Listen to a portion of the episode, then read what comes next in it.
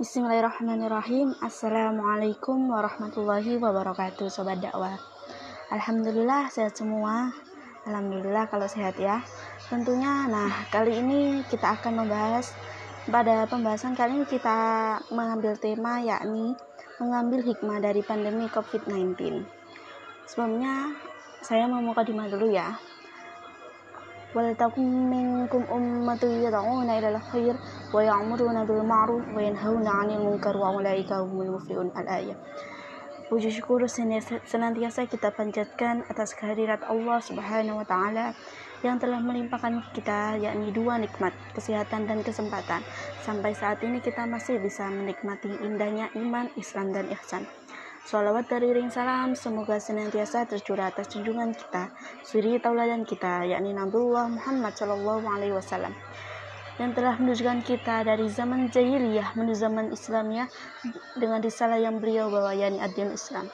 Dan langsung saja ya sobat dakwah kita masuk pembahasan untuk kali ini dengan tema mengambil hikmah dari pandemi COVID-19. Nah, sobat dakwah, tentunya setiap kejadian itu pasti ada hikmahnya di balik semua itu tentunya jadi kita nggak boleh melihat suatu kejadian itu dari sebelah sisi saja sisi saja tapi kita harus melihat dari semua sisi. Contohnya saja yakni pandemi COVID-19 yang sedang terjadi di Indonesia. Tapi gak cuma di Indonesia loh teman-teman tapi di seluruh dunia. Tentunya itu ada sisi baiknya tapi juga ada sisi jeleknya. Tapi kebanyakan orang sekarang itu melihat dari sisi jeleknya karena apa? Banyak sekali warga Indonesia itu yang meninggal gara-gara virus itu. Mereka lupa bahwa siapa yang menciptakan kita. Innalillahi wa inna ilaihi rajiun. Sesungguhnya kita datang dari Allah dan kepadanya kita kita tempat kembali. Kita lupa bahwasanya manusia itu tidak akan pernah hidup selamanya. Dia tentu akan mengalami kematian. Dan itu caranya berbeda-beda. Kita lahir dalam kita lahir dengan satu keadaan namun kita mati dalam keadaan yang berbeda itu yang patut yang patut kita renungi sebagai umat manusia jadi jangan selalu menganggap bahwa gara-gara virus semuanya mati padahal itu memang sudah waktunya oke sobat dakwah kita boleh sih khawatir dengan virus pandemi COVID-19 ini. Tapi nggak boleh ya kalau berlebih khawatirnya itu berlebihan. Nanti malah takutnya membahayakan diri kita sendiri dan orang lain. Nah, karena ingat, virus itu siapa yang ciptakan dan tentunya kita juga tahu siapa yang dapat mencabut virus itu dari dunia ini. Jadi ingat ya, sobat dakwah, seharusnya adanya pandemi COVID-19 ini mampu memberi teguran kepada kita agar kita selalu bertawakal kepada Allah. Insya Allah semua virus yang sedang melanda negeri kita dan seluruh dunia ini mampu dicabut oleh Allah Subhanahu wa taala dan segera cepat berakhir sehingga kita bisa melaksanakan aktivitas yang lebih baik di luar sana. Oke sobat dakwah, di sini saya mau berbagi beberapa hikmah. Semoga nanti, apa nanti ilmu yang saya dapat bagi bisa bermanfaat bagi kita semua ya sobat dakwah. Salah satunya yang pertama yakni dapat menghindarkan kita dari kelakuan zina. Maksudnya gimana sih? Dah, Allah Subhanahu wa taala berfirman dalam surat Al-Isra ayat 32 yang berbunyi A'udzu billahi minasyaitonir rajim wa la taqrabuz zina innahu kana fahishatan wa sabila Artinya, dan janganlah kamu mendekati zina, sesungguhnya zina itu adalah suatu perbuatan yang kecil dan jalan yang buruk. Apa aja sih yang termasuk zina? Banyak sekali yang termasuk zina.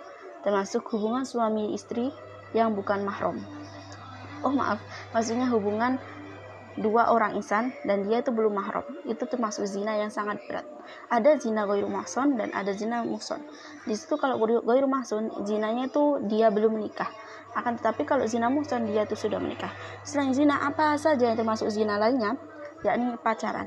Kenapa kita bilang pacaran termasuk zina? Banyak kita lihat para remaja saat ini banyak yang mereka pacaran sudah melebihi batas. Tidak hanya lewat chat tapi secara ketemuan langsung terjadi kontak fisik antara mereka, seperti berpegang-pegangan tangan, cipika-cipiki, dan lain-lainnya. Itu sudah termasuk zina, teman-teman.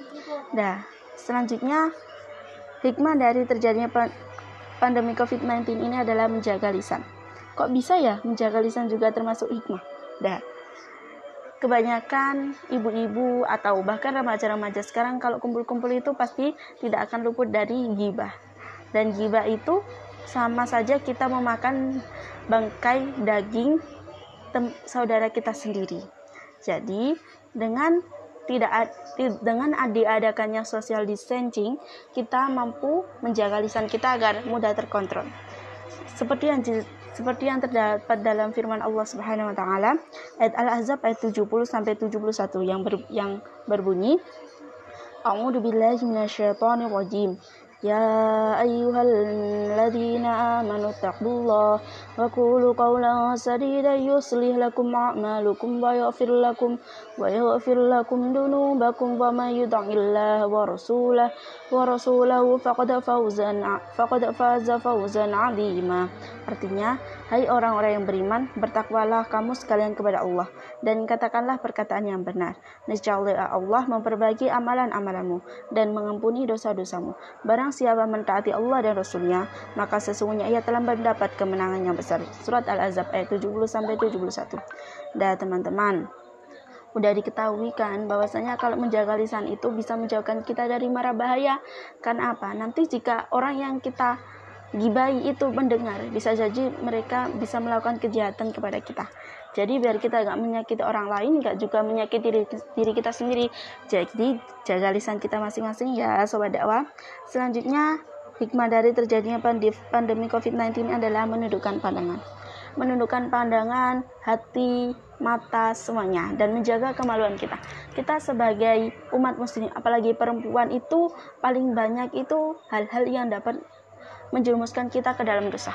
Seperti memakai wangi-wangian dan itu dicium oleh ikhwan atau yang bukan mahram kita itu sudah termasuk dosa. Jadi karena kita nggak boleh keluar keluar kita harus tetap di rumah saja. Semua dilakukan dari rumah itu bisa menjauhkan kita dari dosa. Seperti yang diterangkan Allah dalam sabda firman-Nya dalam surat An-Nur ayat 30 sampai 31 yang berbunyi A'udzu billahi minasyaitonir rajim.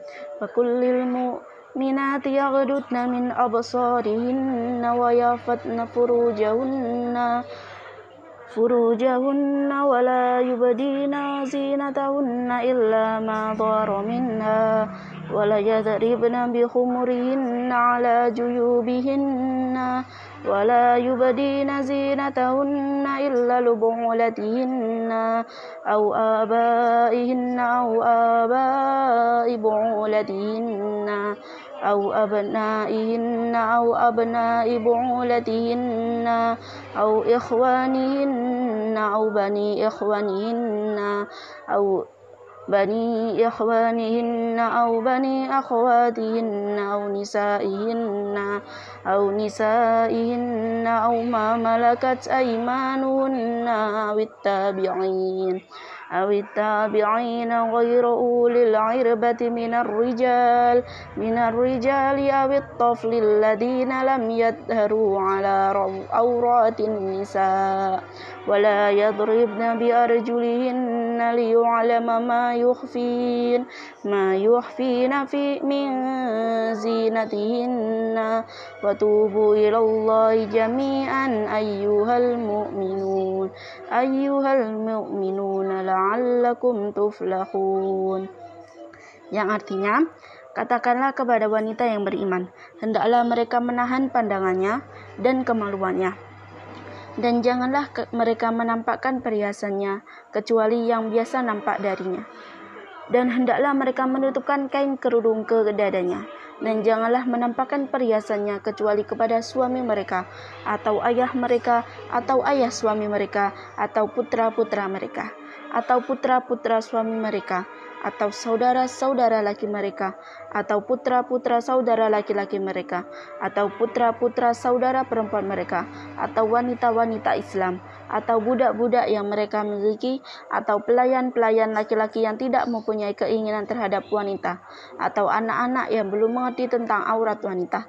Dan janganlah kalian dan janganlah mereka memukulkan kakinya agar diketahui perhiasan yang mereka sembunyikan dan bertaubatlah kamu sekalian kepada Allah hai orang-orang yang beriman supaya kamu beruntung Quran surat An-Nur ayat 30 sampai 31 dan belajar dari sabda firman Allah di atas perlu kita ketahui kita sebagai umat muslim yang insya Allah soleh semua ya kita harus menjaga pandangan kita, menjaga kemaluan kita, dan menjaga perhiasan yang ada di tubuh kita. Jangan sampai perhiasan mahkota yang berharga yang ada dalam tubuh kita dilihat orang oleh orang yang bukan patut untuk melihat aurat kita.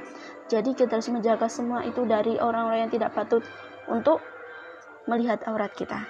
Jadi teman-teman, hikmah salah satu dari pandemi COVID-19 itu bisa menundukkan pandangan, menjaga kemaluan, dan menjauhi bahaya-bahaya yang akan ditimbulkan olehnya. Dan yang terakhir mungkin masih banyak lagi tapi ini menurut saya yang terakhir yakni bisa berbakti kepada orang tua. Mulai dari membantu membersihkan rumah, sholat berjamaah di rumah, membantu yang lain-lain. Yang tertera dalam sifat sabda firman Allah Subhanahu wa taala dalam surat Al-Isra ayat 23 yang berbunyi أعوذ بالله من الشيطان الرجيم وقضى ربك ألا تعبدوا إلا إياه إلا إياه وبالوالدين إحسانا Artinya, dan Tuhanmu telah memerintahkan supaya kamu jangan menyembah selain dia, dan hendaklah kamu berbuat baik pada ibu bapakmu dengan sebaik-baiknya. Ayat di atas sudah menerangkan bahwasanya kita sebagai anak, kita harus berbakti kepada Allah, juga kepada orang tua. Ridho Allah tergantung ridho orang tua dan murka Allah tergantung murka orang tua. Jadi jangan sampai kita hidup di dunia ini kita menyanyikan kedua orang tua kita yang masih hidup. Jangan sampai kita menyesal pada akhirnya. Karena orang tua adalah yang sudah mendidik kita mulai dari kecil sampai saat ini kita masih kita bisa melihat, kita bisa membaca, kita bisa mendengar semua itu berkat orang tua. Jadi jangan sampai lupakan jasa orang tua. Jadi jangan sampai kita menjadi maling kundang yang seperti ada di TV-TV. Dia merantau, setelah itu dia melupakan jasa ibunya. Setiap perkataan yang kita ucapkan, jangan sampai ada perkataan yang menyinggung orang tua, apalagi seorang ibu. Karena wanita itu memikirnya pakai perasaan. Oke sobat dakwah, udah cukup sampai di sini dulu ya hikmah yang dapat kita ambil dari kejadian pandemi COVID-19 ini. Semoga apa yang saya sampaikan bisa bermanfaat bagi kita semua, bagi diri saya sendiri maupun bagi kita semua sobat dakwah. Oke, akhirul kalam. Nun wal qalam yawma yasturun fastabiqul khairat. Jazakumullah khairan jaza. Tsumma salam. Wassalamualaikum warahmatullahi wabarakatuh.